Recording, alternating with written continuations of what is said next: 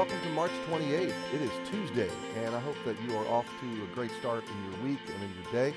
Thanks for joining me for Enough for Today. We are in Psalms, as always, and we are starting a new psalm today, Psalm 75.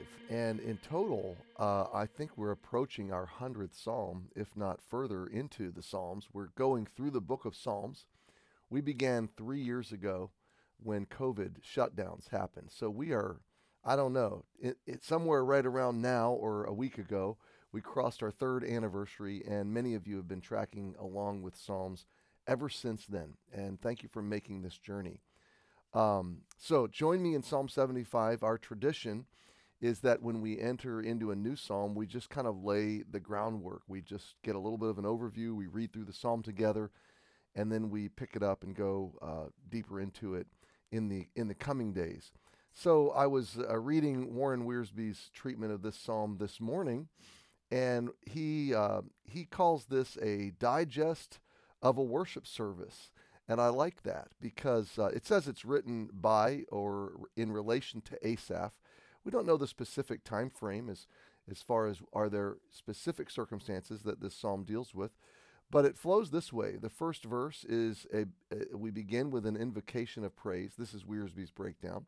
We begin with an invocation, invocation of praise. That's verse 1. Then part 2 is we hear the Lord's message. That's verses 2 to 5. That's God speaking. Then we apply God's message. That's verses 6, 7, and 8. And then we close with praise and with the fear of the Lord. And that's verses 9 and 10. And so that really is a, a great roadmap for uh, for a worship service. And it shows that what we do in church today is not a whole lot different uh, than what they did when they gathered, even in the Old Testament, to worship God and to hear His truth. So let's read it together Psalm 75.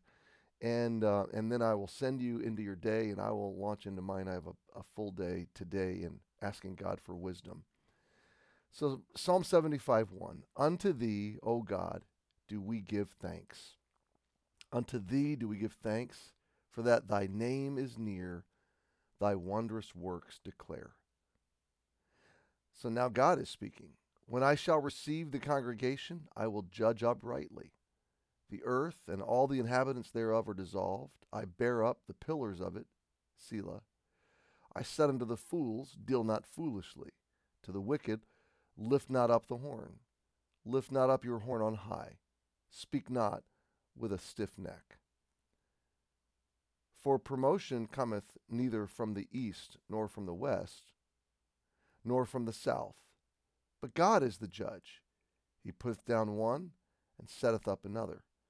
For in the hand of the Lord there is a cup, and the wine is red. It is full of mixture, and he poureth out of the same.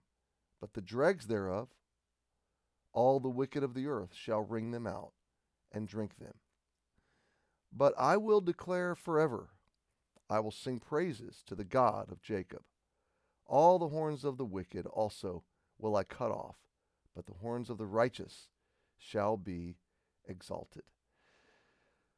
So we've journeyed through the opening prayer. Uh, we journeyed through then God's response, verses 2 through 5. Then the people's application, 6, 7, 8, and then the closing thoughts, 9 and 10. And there's a lot here. So there's a lot to think about. There's a lot to dive into in the coming days. I'm going to leave it right there. And I hope that you, if you did not track with us through John 12, I'm sorry, 13 on Sunday, it's on the archive. And it was entitled this week, uh, Loved Enough to Serve, or Loved Enough to Serve Humbly and it's uh, it's a it's the first 17 verses of the Gospel of John, and I really want to encourage you to uh, stay with us on that study uh, as Jesus models perfect servitude and perfect love, and calls us to do the same. Uh, every day I wake up and I pray something like this: Lord, I am your servant. I am the servant of this church and of your people that you've called me and that you will intersect my life with today. So you show me who and how to serve and help me to serve today. And I want to pillow my head tonight knowing that I did my best to serve in Jesus' name, to serve Jesus, to serve his people in his name, and to serve others uh, with his people. So, um, so that's a great way to go into today. I hope you will go out today and ask the Lord, Who have you called me to serve? Show me who, show me how. Let me be your servant today. Um, that is, Jesus said, uh, Happy are ye if you do these things. So go out and uh, discover the path to happiness today by serving someone else and loving them in Jesus' name. Happy Tuesday, my friends. Thanks for joining me. We will dive deeper into this psalm tomorrow, so think on these things. And until then, have a great day.